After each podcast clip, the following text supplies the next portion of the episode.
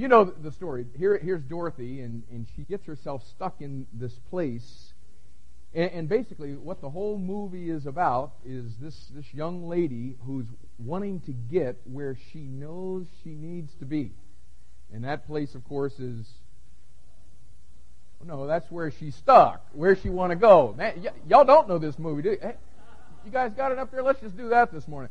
Um, just, just kidding. Just kidding. She, she's stuck in Oz. She wants to go to man, I, Kansas. Okay. Now, if you've never been to Kansas, you know that if if dogs could talk, that when she pulls her up and she says, I, I don't think we're in Kansas anymore, if that dog could talk, it would say, Good. I mean, there is there's nothing in Kansas, man.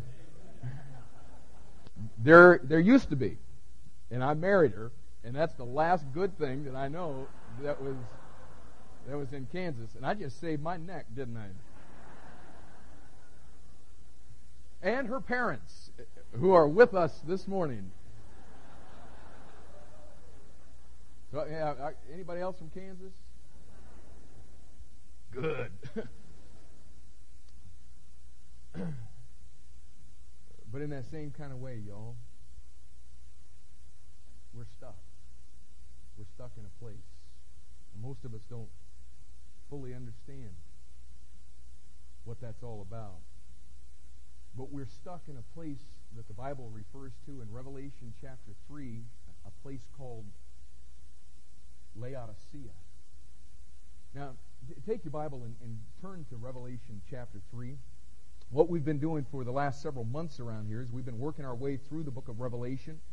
We are on a major roll right now. After all of these months, we have made it to chapter 3. But let me just explain briefly to some of you folks who may be coming in for the first time today. Now, what, what is taking place in Revelation chapter 2 and 3 is our Lord is writing seven letters to seven churches that existed in a part of the world that we would know as uh, Turkey today. It was Asia, Asia Minor, actually, in 95 AD when John actually received the revelation. These were real churches that really existed. And the things that our Lord talks about in these letters, He's addressing real situations, real circumstances that were taking place in those churches. He's, he's trying to write to them, He's trying to help them and to address those needs. But in the bigger picture of the book of Revelation, what you find is those seven letters represent seven periods of church history that basically pick up where the book of Acts leaves off and it brings you through, beginning with the church at Ephesus, it brings you through seven periods of church history. They are very easily identifiable for those of us that are living in these last days. And the point I want you to understand here this morning, because we don't have time to go back and develop all of the periods that we've looked through thus far, but we are living in the last of those seven, seven periods. We are living in the Laodicean church period. Now, the period just prior to this one is what is referred to in Scripture as the Philadelphian church period. And, folks, I, I wish I could just plant into every person in this room this morning the things that we covered last week. Because what we did last week in here is we looked at that period of history we looked at what was going on in this world and, and, and the things that are identifiable there in this letter to that, that period of time in history. It was the greatest time in history for the church of Jesus Christ. The thousand years previous was the dark ages. It was when the mother of harlots, as she's identified in Revelation chapter 17, she dominated the world and if you had a Bible and if you believed the Bible, you were the you were the enemy of Rome. And we, we've, we've worked ourselves through the incredible, incredible persecutions that the church of Jesus Christ went through.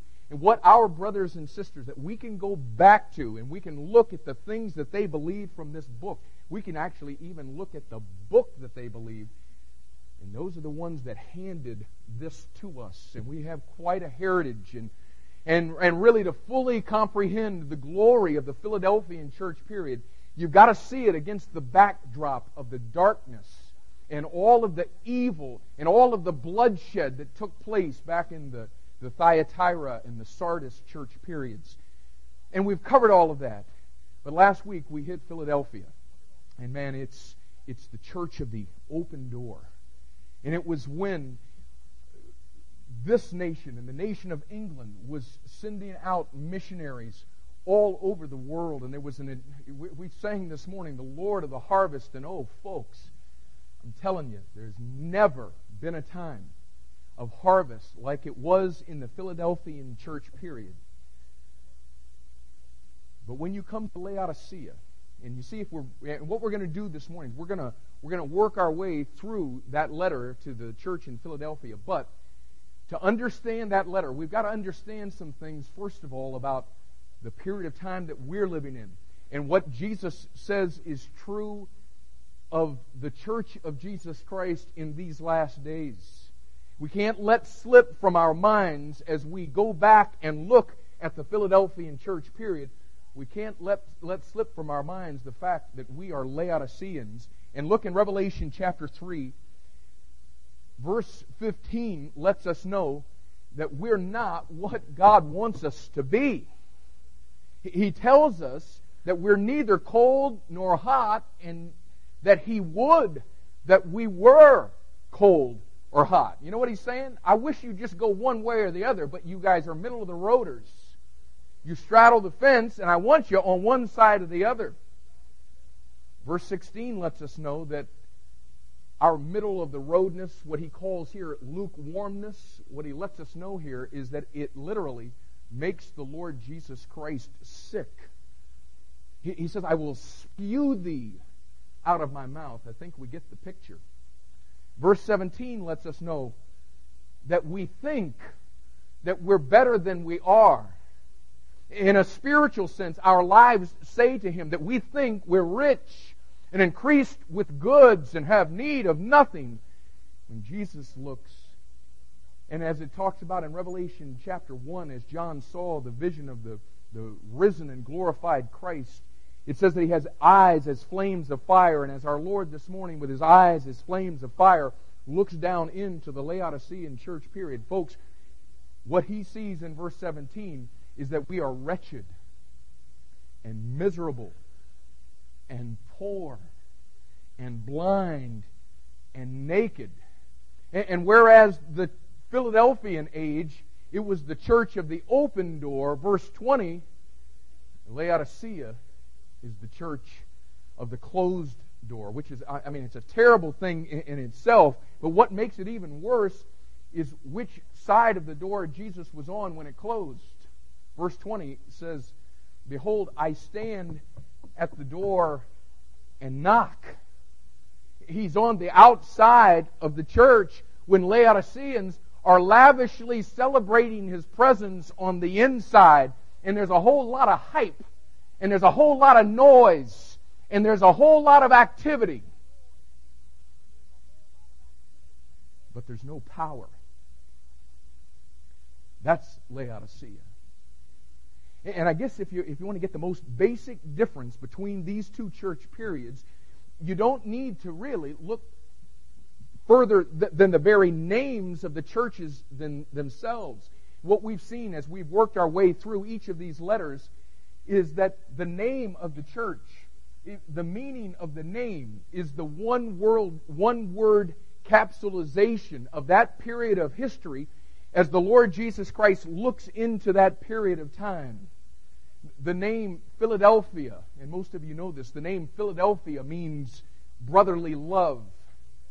The name Laodicea means the rights of the people. In other words, the Philadelphian age was characterized by love for others the Laodicean period is characterized by love for self. You see, that, that's why there's so little happening today as far as world evangelization is concerned compared to the Philadelphian church age. Because you see, when, when you're in love with yourself, and when you're concerned about your rights, then why would you ever worry about the stinking heathen? Why would, why would we concern ourselves with the two billion people that are on this planet this morning that have never even heard the two words Jesus Christ? Two billion of them this morning. Three billion people on this planet have never one time had anybody ever take even a, a tract, forget the Bible. Most of them don't even know what a Bible is. I mean, they've never even heard the word Jesus Christ much less what he came to this planet to do. You see, Laodiceans, well, you know, I've got my job and, uh, you know, the, the, new house and next year's vacation to worry with. You know, I don't have time to worry with the heathen. But, oh, buddy, our brothers and sisters back in the Philadelphian church period did. And you know what? Most of us, I, I think if we, if we really knew the score, I'll just bet you most of us are sitting here this morning because of what they did on our behalf. And most of us don't give a flip.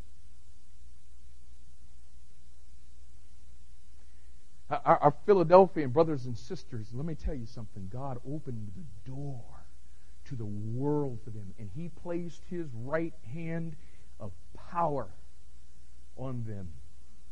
And like at no other period of time in the history of the church, this world was coming to know the Lord Jesus Christ in an unbelievable way. And the question this morning is how is it that those of us who are living in the last days of the Laodicean age, how is it that we can experience in our lives and in this local church the, the opportunities for evangelism and the brotherly love and the blessing and the power that God unleashed upon our brothers and sisters back in that previous period.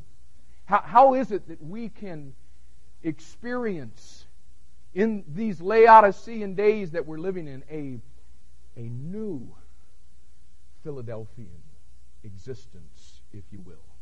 And that's the, the title this morning how to reside in New Philadelphia when you live in Laodicea. And, and what I want to do this morning is, is I want us to begin to walk through this letter. And I want us to begin to see what it actually was that this church had. You see, we, we've got the letter, man. Do you understand this? Jesus is writing this church to a, a, letter, and we're able to go this morning and we can identify what it was that caused the Lord Jesus Christ to unleash his power on that church. So we can look at it this morning and, and really what, what we're coming down to today is we're all coming down to a decision in our life. Do you, do you, I don't know if you feel the urgency like I do, but we're all coming down to a decision. And it is, are we going to be Laodiceans and be content to just stay there and be raptured out of here as a Laodicean? Or are we going to do what the Lord shows us here needs to be done in our lives to bring us to the point where we are Philadelphian believers in this Laodicean age? And, and you see, I, I think I, I, I, mentioned this. I think it was I, I don't know maybe it was last week. Uh, this this has been wow, fast week. Wasn't that just yesterday when we met here? But but what this is doing, this is it's putting us at a crossroads, folks. Do you, do you understand that? What, what's getting ready to happen here in the next few minutes is we're all getting ready to become just a little more accountable. You know, we, we've talked about this Philadelphian church period, and and a lot of you have actually even been praying for the last several years that, that we would experience this Philadelphia in Laodicea. But we've never actually just gone to the letter to see what was it about that church that caused the power of God to be unleashed. And today, we're going to begin to see that. Do you want do you want out of Laodicea? I mean, really, do you want out? Are, you Are you sick like I am of the powerlessness of Laodicea? All the all the work for just a little bit of effort. You see, it wasn't that way in the Philadelphian church. Now, listen, it's never been easy in the Lord's work. But that church possessed something that Laodicea knows nothing about. Now, I, feel like it, it, we've got a we got a few minutes, and, and guys, I, feel like what we need to do is we need to pray. And, and I want to just ask you this morning: Will you pray that God will help you today to be honest about who you are as a Laodicean? I know that it's not the most enjoyable thing for a guy to stand up here and, and get in your face about you think you're further down the road than you really are, and you make Jesus sick, and you know. Do you understand? I'm a Laodicean, and I know that. Okay, we're all in this boat. But man, I want to get out in the worst way. And, and I, I really do believe there's a lot of you that do. And so, could we do this before we go on any further? Eh, recognizing that we are at a crossroads eh, as individuals and as a church, could we just spend a minute just asking the Lord to help us to listen and to see what it is that He wants us to see this morning? Let, let's bow our heads.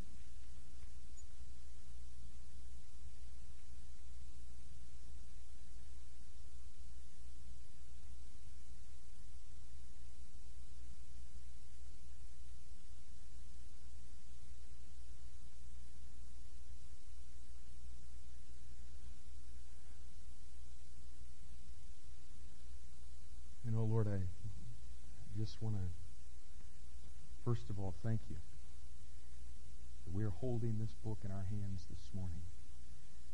We realize the price our brothers and sisters paid to give us this book. And the most incredible thing in the world at this moment um, is the fact that we can go and we can look at the the letter where you detailed for us this church that experienced your power and your blessing like no other no other church, like no other period. And Lord, we know who we are. We know what time it is. We confess to you this morning our need. We want you to help us open our eyes we recognize that as Laodiceans, we are blind. And so, Lord, this morning, would you anoint our eyes with eye salve? We, we present ourselves to you and ask you, Lord, anoint our eyes that we may see. In Jesus' name, amen. Now, in, in this letter that begins in, in verse 7, continues down through verse 13, there, there is just there is a lot of stuff. I mean, there's no end to the depth. And yet, what I want to do is I want to I want to try to keep this as simple and basic as we can possibly keep it, and show you five factors that make new Philadelphians out of individuals and churches in Laodicea. And here's the first one. And we're not going to get past the first point today. I was dreaming when I made up this study sheet. So y'all can relax now, okay? If we're going to get from a Laodicean life to a, a Philadelphian life, it's going to be because of the Christ we know. The Christ we know. You see, folks, the, the Jesus most Laodiceans know is a different Jesus than the Jesus that presents himself to the church in, in, in Philadelphia in verse 7. Laodiceans, to be quite honest about it, know a, a passive, humanitarian, sin accommodating Jesus who belly up to just about anything, accommodate just about anything, go with the flow of just about anything. That's the view of Jesus in the Laodicean church period. But I want you to know something. The Philadelphian church age was what it was because it was a church that viewed the Lord Jesus Christ and knew the Lord Jesus Christ in the fullness of his glory.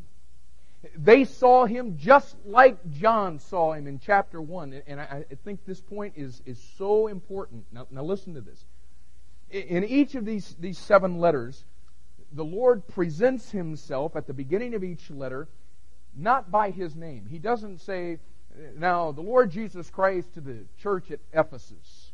What he does is, with each one of these letters, he introduces himself to that church by expressing some aspect of his character. But it's not just some aspect of, of, his character, it is specifically some aspect of his character that John revealed to us as he was caught up into the throne room of heaven to behold the risen and glorified Lord Jesus Christ back in chapter 1. And what we've done, as we've been working our way through these letters, is uh, we would talk about the character of Christ. You remember as we've uh, done this? And what I do is I take you back to chapter 1 and show you that aspect of, of Christ's character when John saw the Lord Jesus Christ. But now, as we come to his introduction of himself and the character that he presents here in verse 7, I can't take you back to chapter 1 and show you the things that are listed here. Look at what he says in verse 7. These things saith he that is holy, he that is true, he that hath the key of David, he that openeth and no man shutteth, and shutteth and no man openeth. And you see, with all three of the things that he listed there, you can't go back to chapter 1 and pull out those things specifically. Now, now listen, when God establishes a pattern, and in each one of these letters, you can do that. You can go back to chapter 1 and you can see where, where the Lord was revealing himself to John like this, and he's just pulling those aspects. With each of the letters, all seven, with the exclusion of this one. And if you're a student of the Bible, you know that when God establishes a pattern and then he breaks it, it's not because he was, you know, just turning his back for a second. It's not, whoops, missed that. When you see God establish a pattern and then you see God break the pattern, what it's time to do is put the brakes on. Get your antennas up. Start, get your ears open. Get your eyes open and, and see what's the, the deal.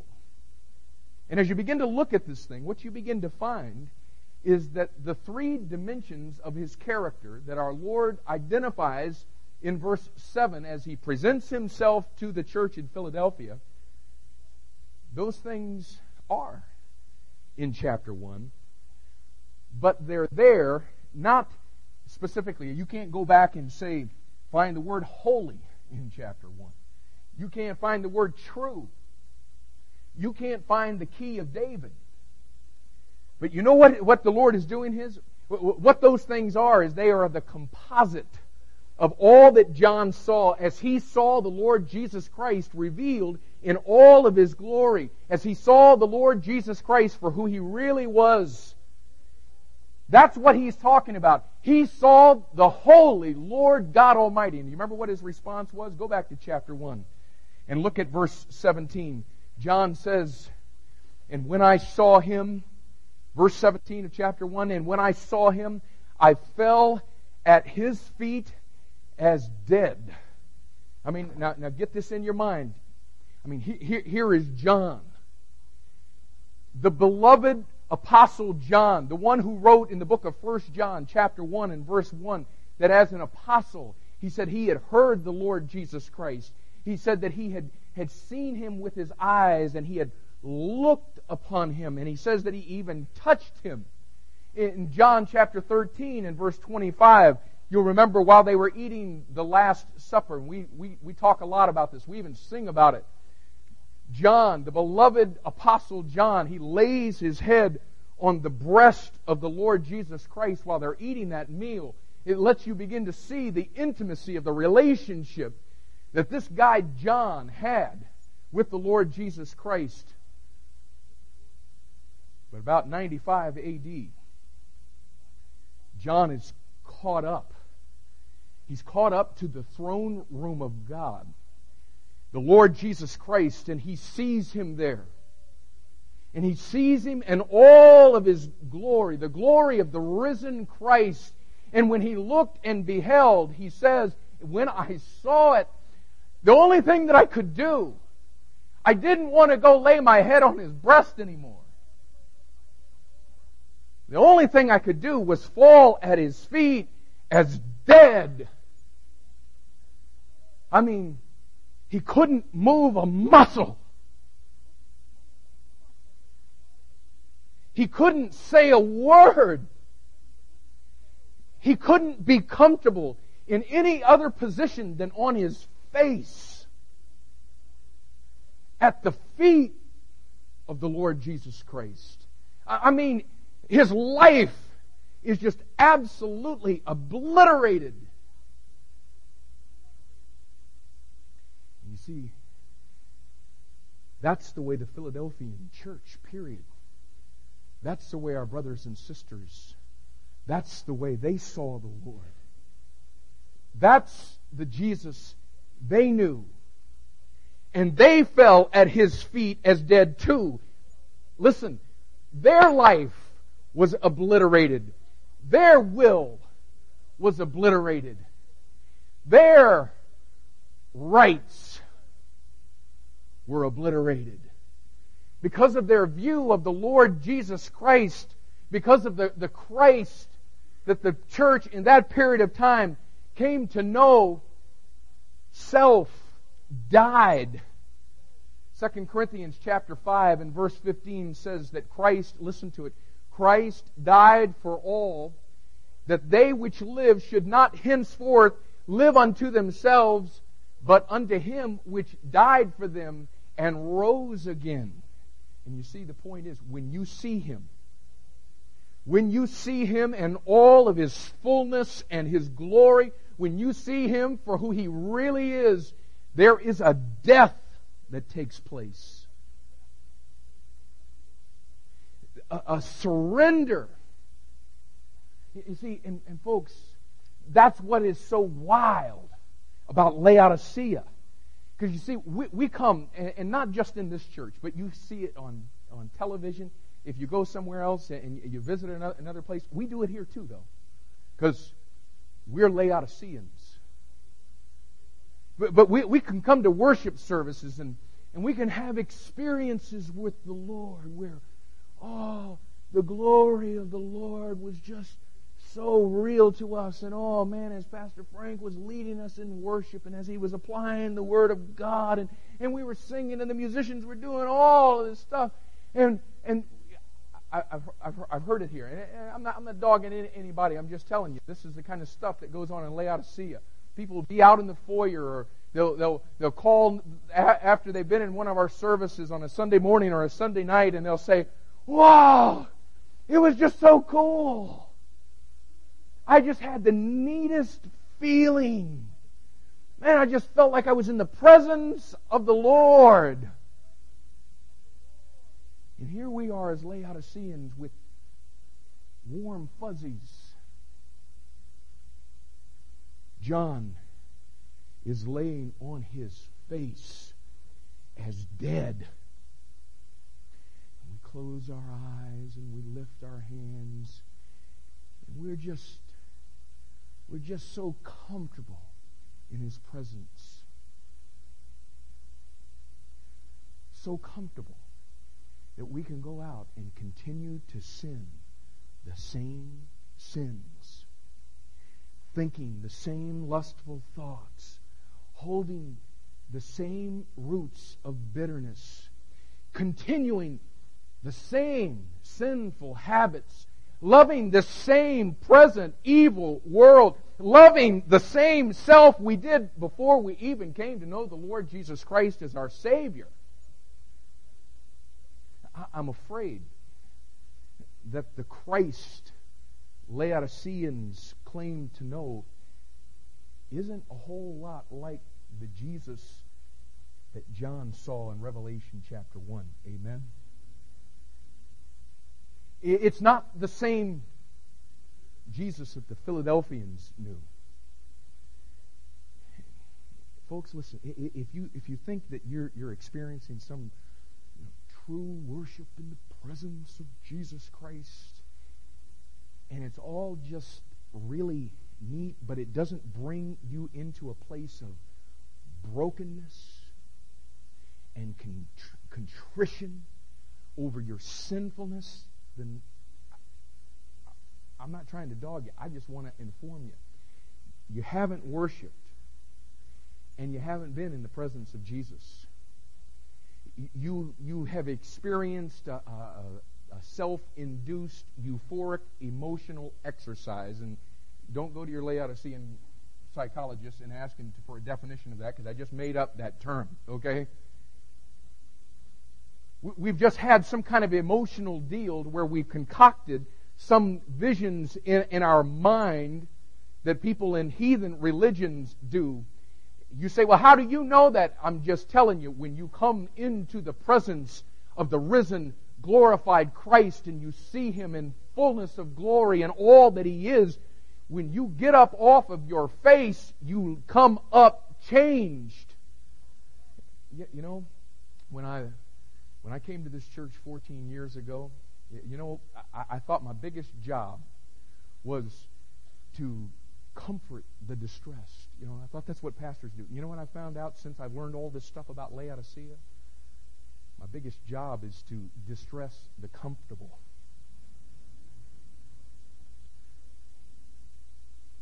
And it's tough sometimes, isn't it? Because we don't like to get uncomfortable as Laodiceans. Folks, if we're ever going to break out of Laodicea and, and into a, a new Philadelphian kind of existence, letter A on your outline, we must have an overwhelming comprehension of His holiness. We must have an overwhelming comprehension of His holiness.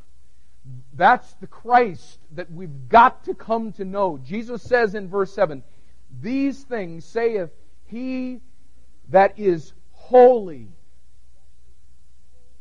And if we think that we have comprehended His holiness, but we haven't been overwhelmed, then we haven't even begun to comprehend it. You, you understand that? Turn back to 2 Corinthians chapter 6 for a, a minute.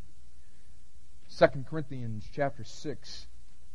Oh, I love this, this passage.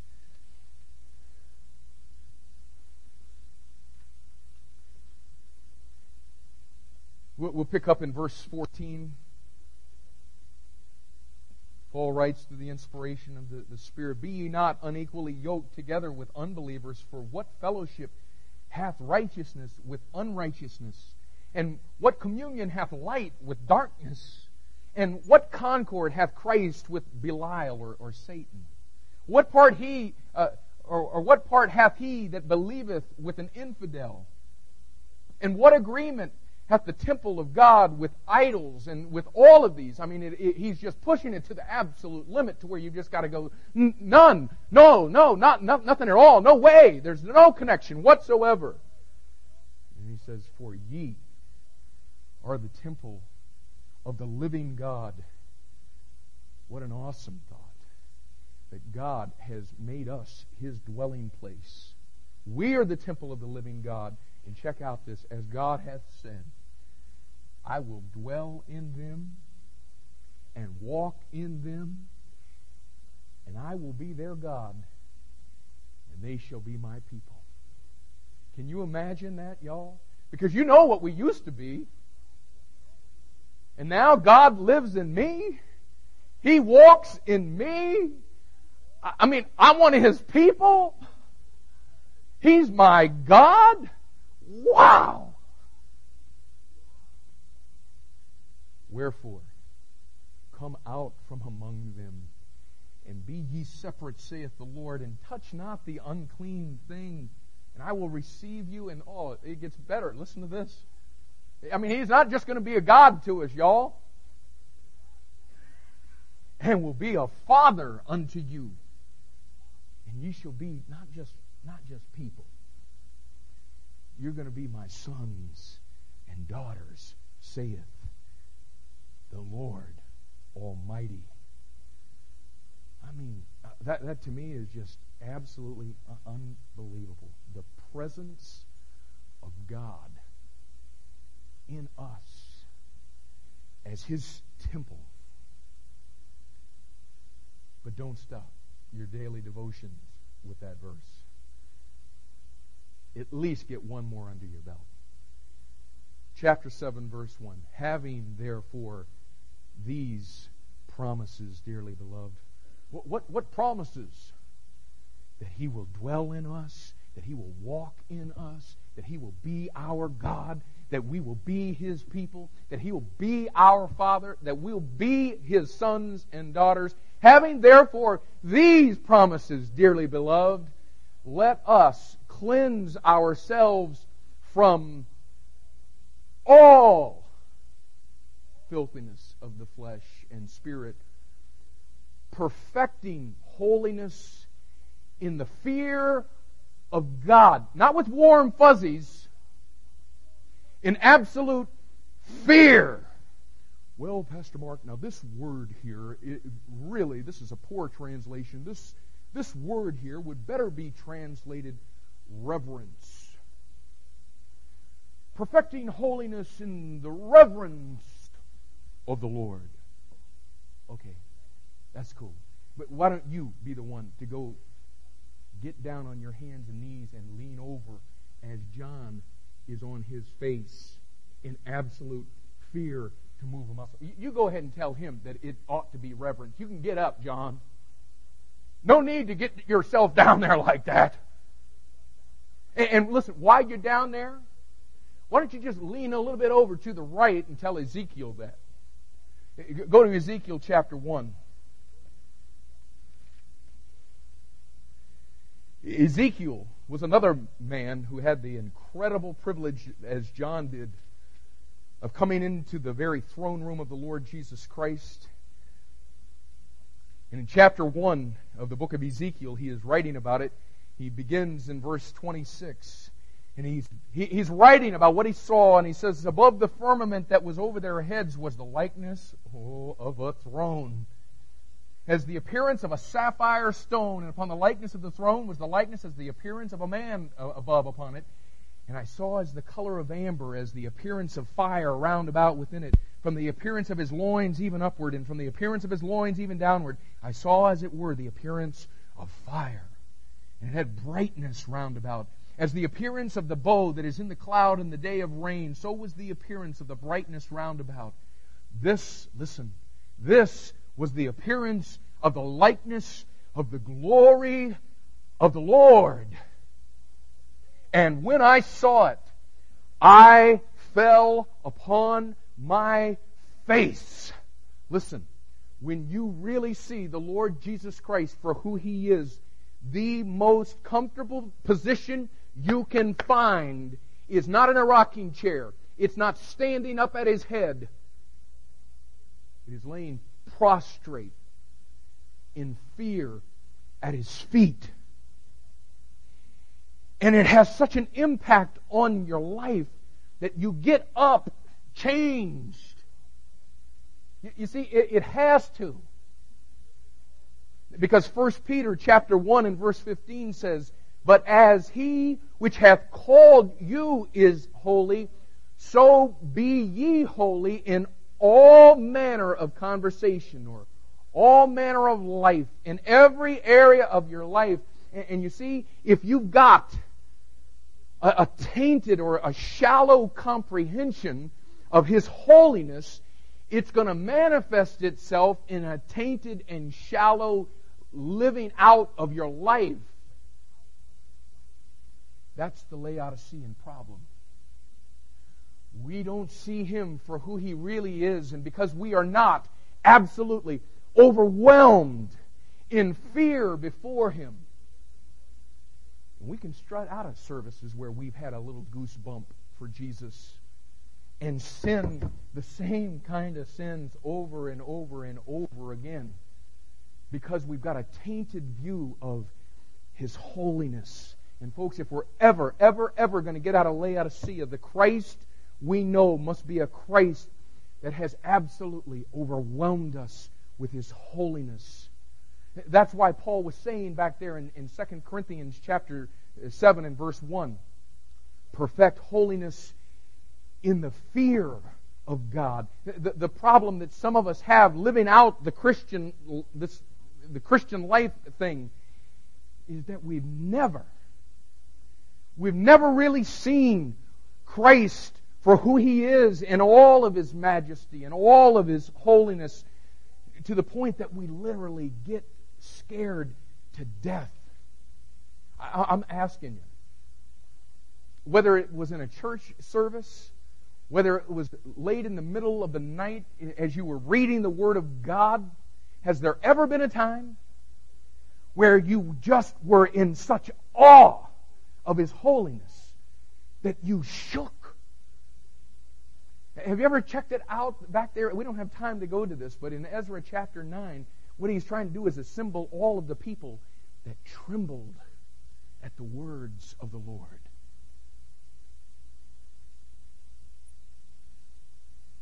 You know any Laodiceans that just just gripped by the incredible holiness God? We can't live out this Christian life thing because we have no fear of God.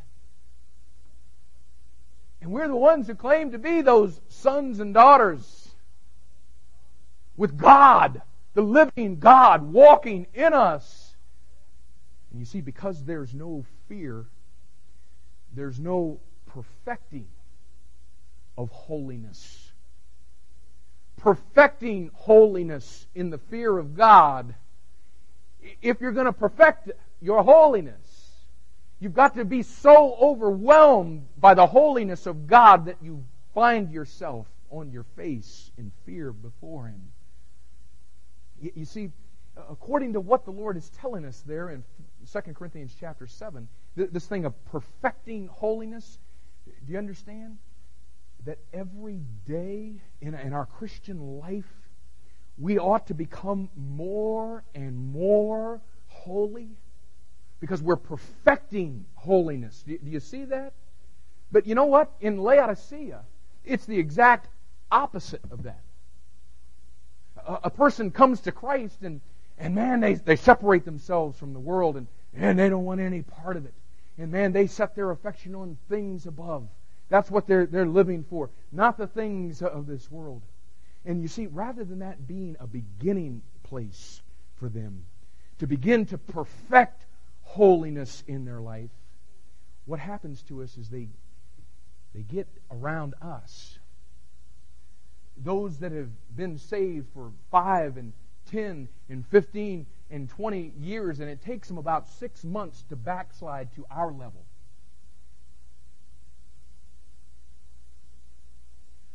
When the call of God, in light of the promises that He's given to us, is that we are to perfect holiness. And we wonder, we wonder where the presence of Christ is in Laodicea. And we wonder why it is that He is on the outside of that door. God laid down a, a, principle in Deuteronomy 23 and verse 14. Just, just listen to it. L- listen. The Lord thy God walketh in the midst of thy camp. And you see, in the nation of Israel, it was the literal camp. Okay, it, it was, it was a literal campsite that he used to, to walk in there. We're the campsite. We're the temple now. The Lord thy God walketh in the midst of thy camp. Therefore shall thy camp be holy, that he see no unclean thing in thee and turn away from thee. In Habakkuk chapter 1, verses 12 and 13, the prophet Habakkuk affirmed the same basic truth. He wrote, O Lord my God, mine Holy One, thou art of purer eyes than to behold evil and canst not look on iniquity. In Matthew chapter 5 and verse 8, Jesus said, Blessed are the pure in heart, for they shall see God. Hebrews chapter 12 and verse 14 says, Follow holiness, without which no man shall see the Lord. And I want you to know that if the presence of the Lord Jesus Christ is going to be in this place, folks, it's not going to be because we built a big, beautiful building and we put the name church out on the marquee uh, out there and, and we've labeled this room the worship center. It's not going to be because we come into this room and we sing the right kinds of songs. It's not going to be for any of those things. If we will have the presence of God with a Philadelphian power in this place, It'll be because we are a holy people. Not just in our position. I'm talking about in our practice. In Exodus chapter 33, God told Moses to, to, to lead the people on to the, to the promised land. And, and he told Moses that an angel was going to lead the way. Now that's cool. An angel is going to lead the way. And he assured Moses that the nation would be sustained by divine provision and divine protection and divine promises. But in Exodus chapter 33 and verse 3, God told Moses that he wouldn't be going with them. Listen, here's why. Exodus 33 3. Lest I consume thee in the way.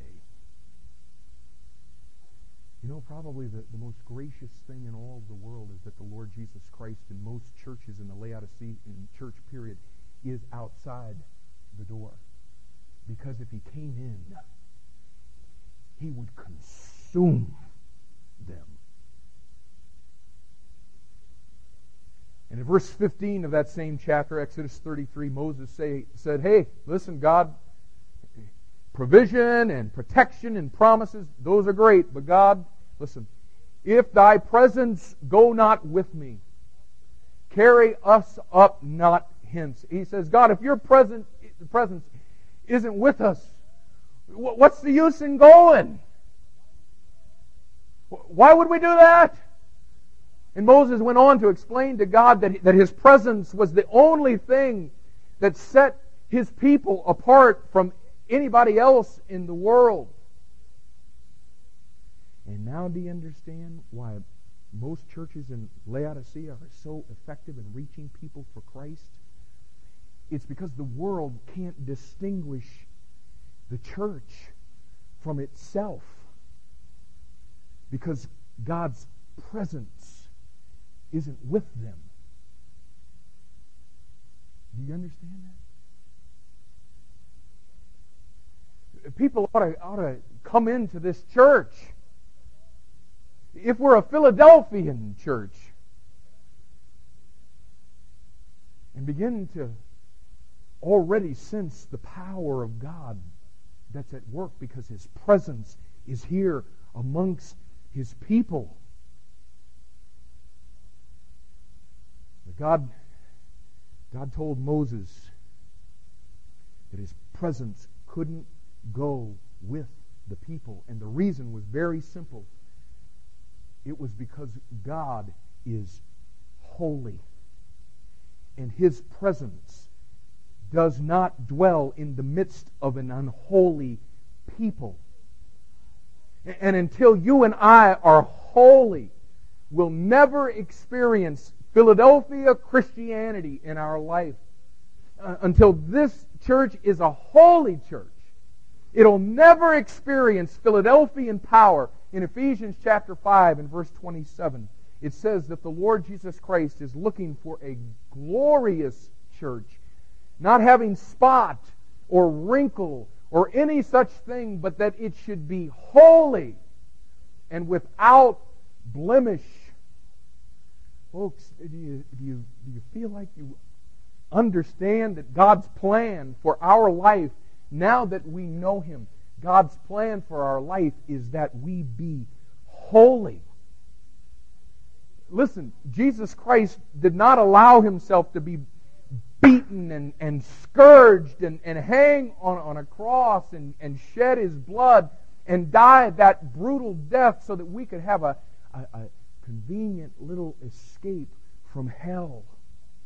So that we could go out from there and just live life any way that we want to. Listen, he did all of that so that he could redeem us, so that he could put his spirit within us, so that we could be holy. Now, let me ask you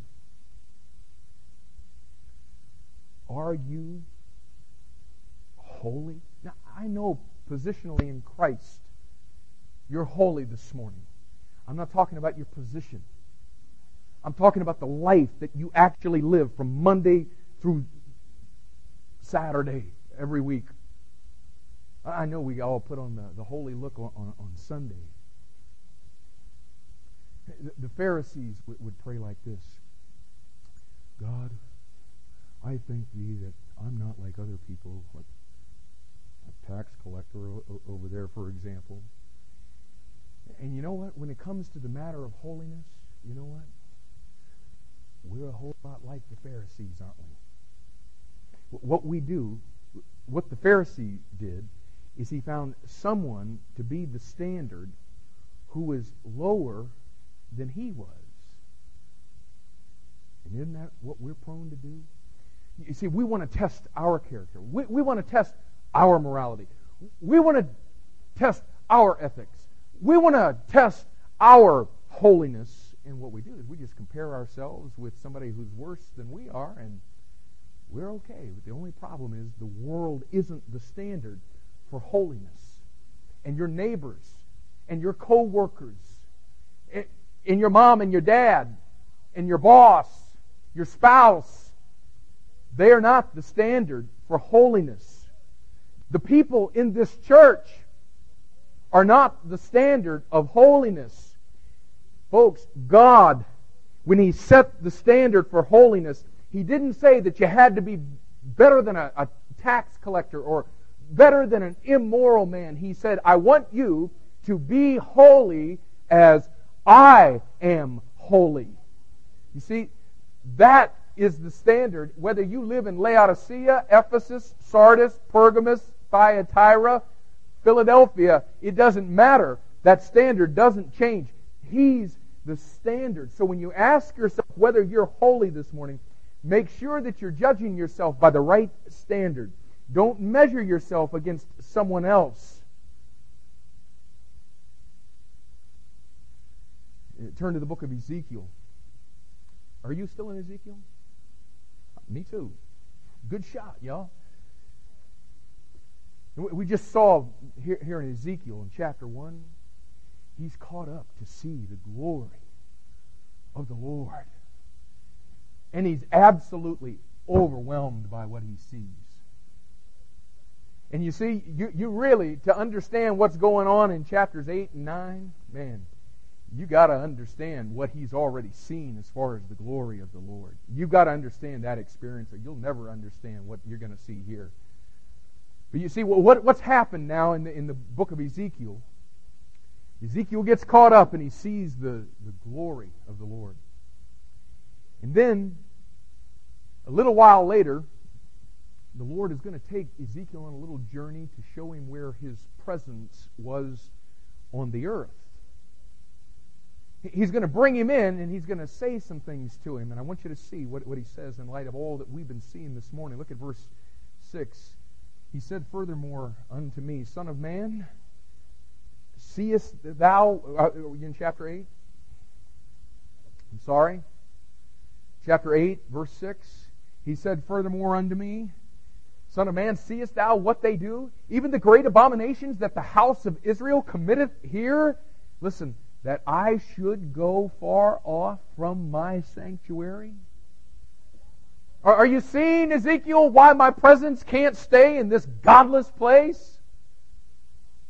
Look at what he says, but turn thee yet again, and thou shalt see greater abominations.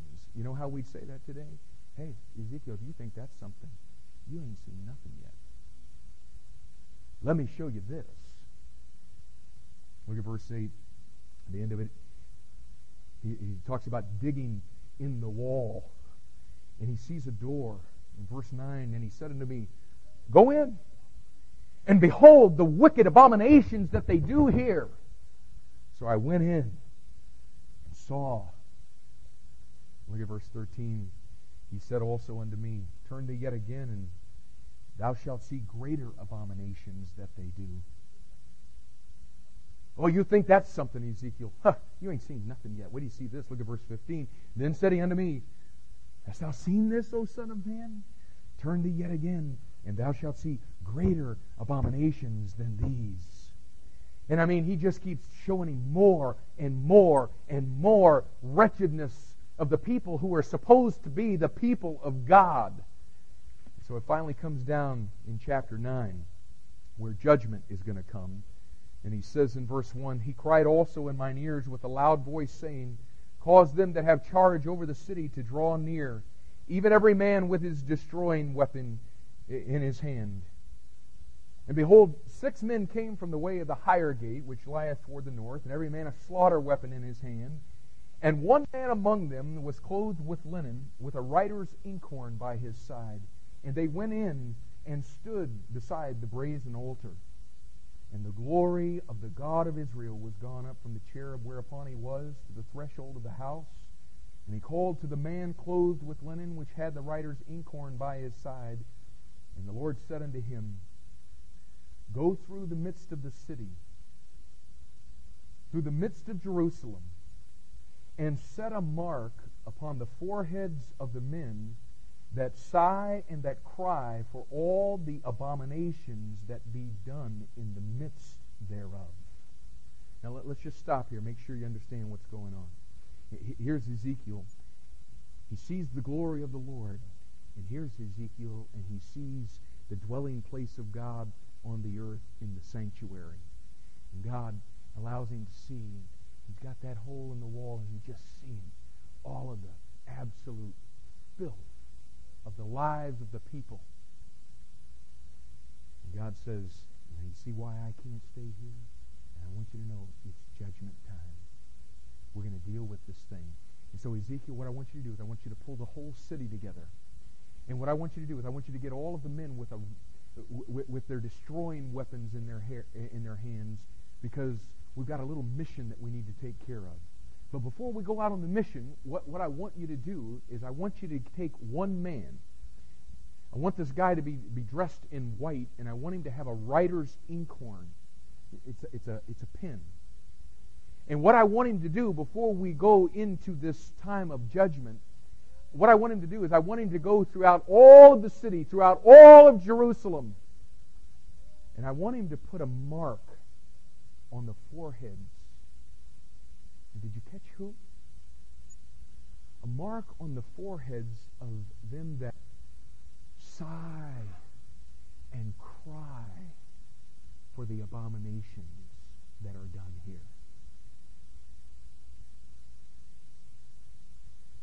Now, I want you to check this out. Anybody who didn't have the mark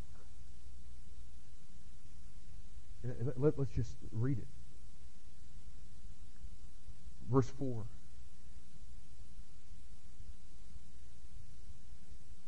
Uh, verse 5. And, and to the others he said in mine hearing, Go ye after.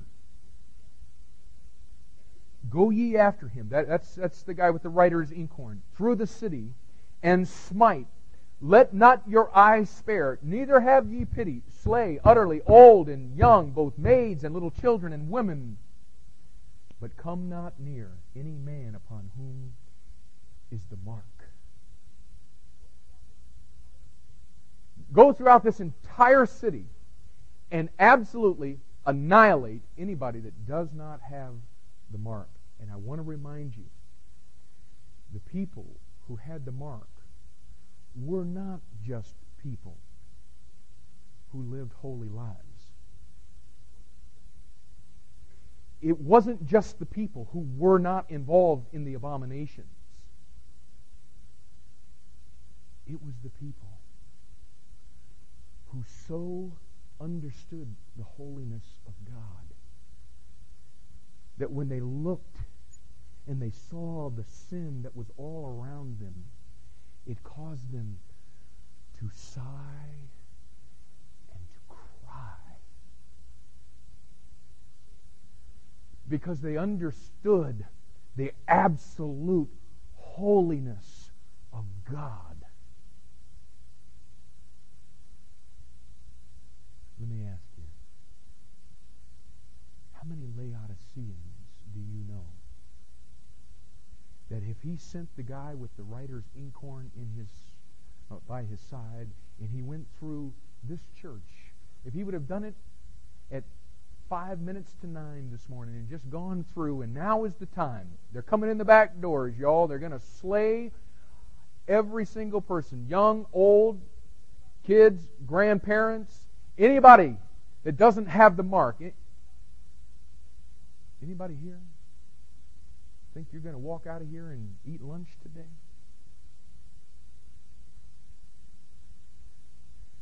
Yeah, see what I'm saying about Laodicea? Our view of Christ is so low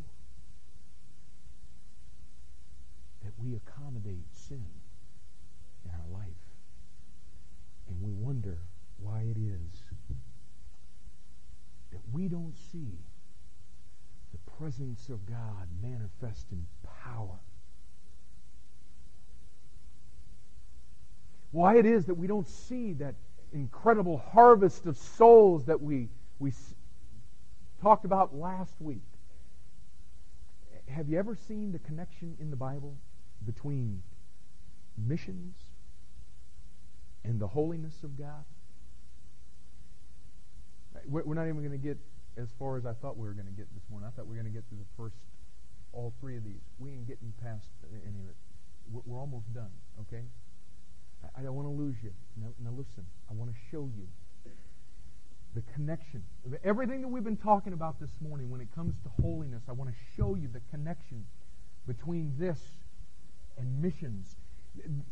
We can go back to the Philadelphian church period. Guys, it's no surprise why the power of God was manifest. The power of God was manifest because the presence of God was manifest. The presence of God was manifest because they were holy. See, it's no big, deep, dark secret. Wow, how'd you come up with that? And you see, holiness is very much connected to missions. And I want you to see this. Go back to the book of Isaiah.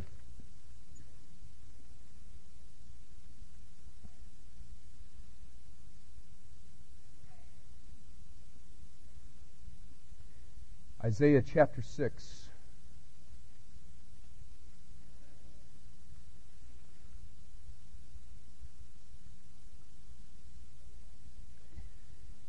Here's another guy, just like John, just like Ezekiel, caught up to the throne room of God. Look at verse 1. It says, In the year that King Uzziah died, I saw also the Lord sitting upon a throne, high and lifted up, and his train filled the temple. Oh, guys, can you just imagine what he's seeing here? Above it stood the seraphims. Each one had six wings.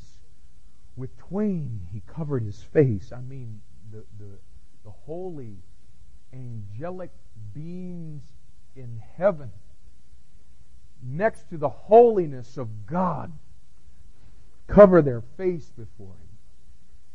And with twain or two he covered his feet, and with twain he did fly. And one cried unto another and said, Holy, holy, holy is the Lord of hosts. The whole earth is full of His glory. And the posts of the door moved. You getting that? The posts of the door moved at the voice of him that cried, and the house was filled with smoke. Then said I, Woe is me, for I am undone. It's the same exact thing that John was saying. I, when I saw it, I fell at his feet as dead. It's just a different personality saying, I was disintegrated in his presence. I saw the Lord in all of his glory and all of his holiness. And the, the first thing that I did was I saw myself. Laodiceans don't see themselves very often because they don't see the risen and glorified Christ like this. Then said I, Woe is me, for I am undone because I am a man of unclean lips, and I dwell in the midst of a people of unclean lips. For mine eyes have seen the King, the Lord of hosts. Then flew one of the seraphims unto me, having a live coal in his hand, which he had taken with the tongs from off the altar. And he laid it upon my mouth and said, Lo, this hath touched thy lips. Okay, remember, he just confessed his sin of being a man of unclean lips. And here is cleansing, the confession of sin and cleansing that is taking place in the presence of God. And thine iniquity is taken away, and thy sin purged. So, are you getting this?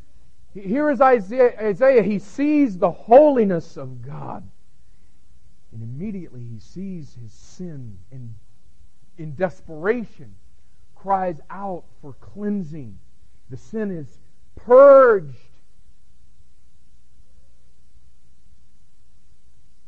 And then, and only then, did he hear something. Verse 8.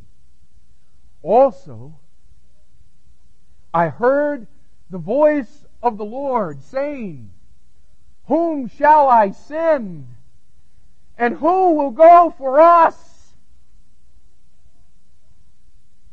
Then said I, Here am I. If you need someone to go, then send me. And folks, here we are in Laodicea. And the Lord, from his throne in glory, cries out, and he calls, and he calls, whom shall I send? And who will go for us? And because we are so unacquainted with His absolute holiness, our lives are filled with filthiness. What James called in James 1:21 the superfluity of naughtiness that keeps our ears from being able to receive the words of God.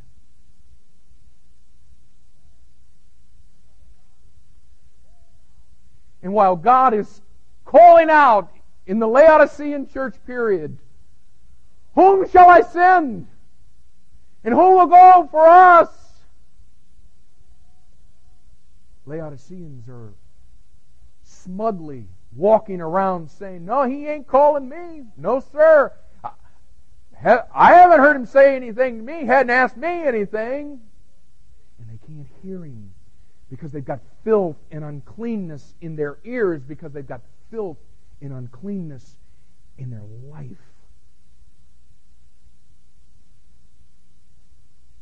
And I'm telling you this morning, in the Laodicean church period, the Lord Jesus Christ is still calling. Whom shall I send? And who will go for us?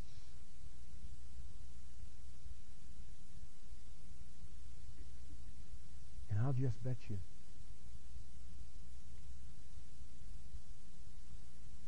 If we confess our sins, we get rid of all of that filthiness and the superfluity of naughtiness that we just keep letting collect itself inside of us and inside of our hearing, I just bet you when that sin is purged, I'll bet you we'd hear him calling.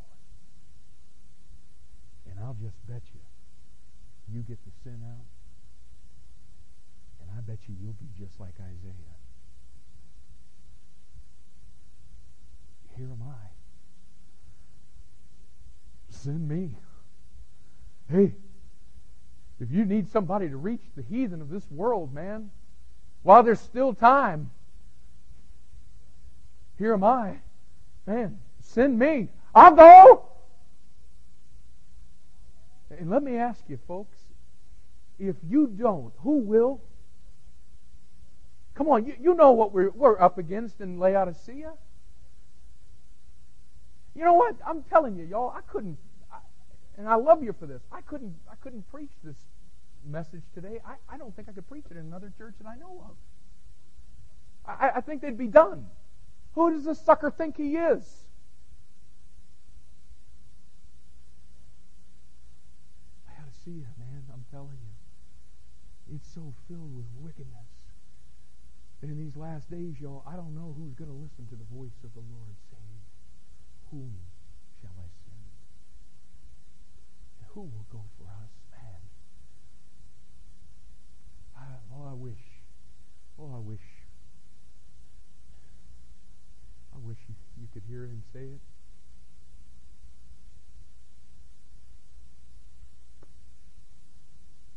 I, I've told you before. I, you know why I'm. You know why I'm here, and not with the heathen. I believe beyond any shadow of a doubt, God's calling on my life is to multiply my efforts by challenging you to go to the world. And some of you may have a hard time with that. I'm just telling you, I believe that's God's call on my life. I believe that's why He put us together. Do I think everybody? Do I think really? Do I think everybody ought to go?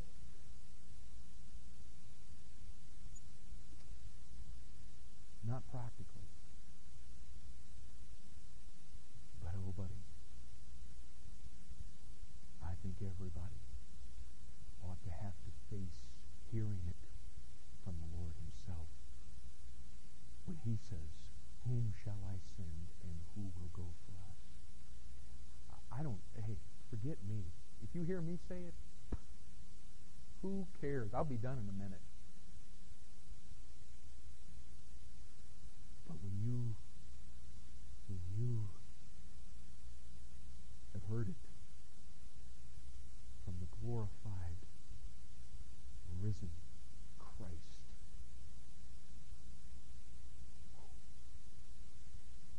I don't care where you go, you're not done. Oh God, would you please, please help us this morning?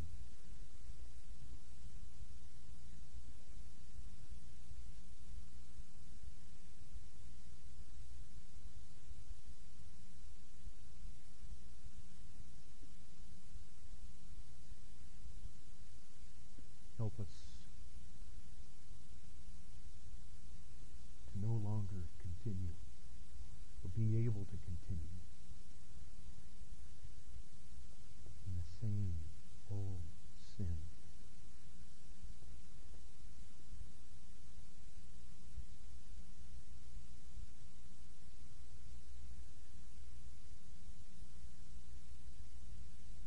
And, and I'm going to I'm going to stop my prayer for just a minute. And I want I want to ask you to start, and you pray. Would you pray that God would cleanse you? That in fear before Him today, you would perfect holiness, cleansing ourselves of all filthiness and perfecting holiness in the fear of God. Would you do that in your seat this morning?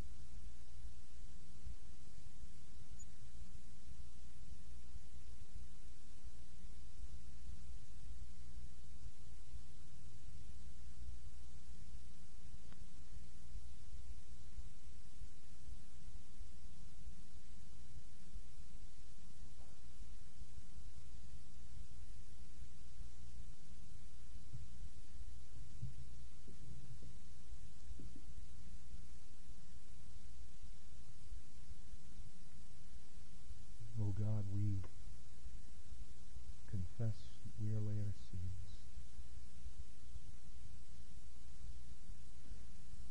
We thank you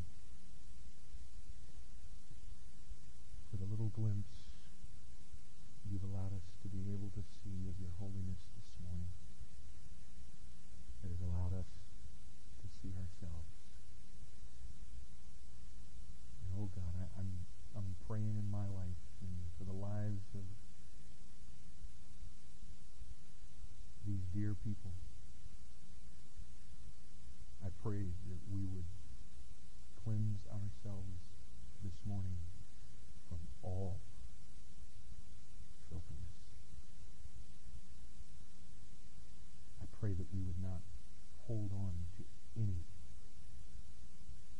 of the sin that we've been tolerating in our life. And oh God, in the next moments of this service, I do pray you would help us to hear your voice.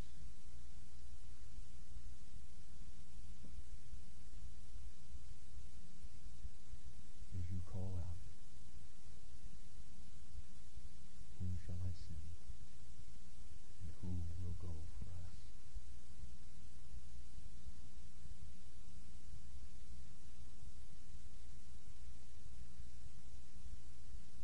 And Christians, if you would continue to pray for just a moment.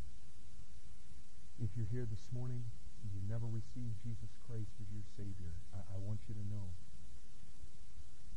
the sin that is in your life separates you from a holy God, and there is nothing that you can do about it. You, you can't come up after the service to our baptistry. We can't put you in a pool of water and do anything about your sin. We can't go to any man. We can't go through any church. There's only one way that sin is dealt with, and it is through the blood of the person of Jesus Christ. And he loves you this morning. That's why he came to this planet and died, because you're a sinner and because God's holy. And there is a vast separation. And what God wants to do is allow the blood of Jesus Christ this morning to remove your sin so that you can have a relationship with the holy Lord God Almighty who wants to make you his son or his daughter. He wants to dwell in you. He wants to walk in you. He wants to fellowship with you because he loves you, even in all of your sin. And at the conclusion of our service this morning, there's a few things we're going to be doing here as we send this team out in just a moment. But at the conclusion of this service this morning, if you'd like to have your sin removed and come into a personal relationship with Jesus Christ, our pastors will remain at the front of this room.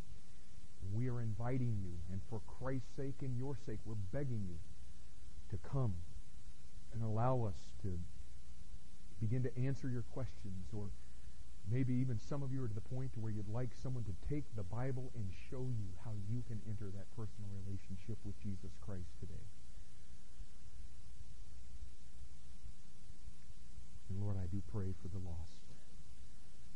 That in the midst of seeing your holiness this morning, that they would be confronted with their sin. And that this would be the glorious day of their salvation. Oh God, would you please save the lost in this service while there is still time. And break our hearts for them. In Jesus' name.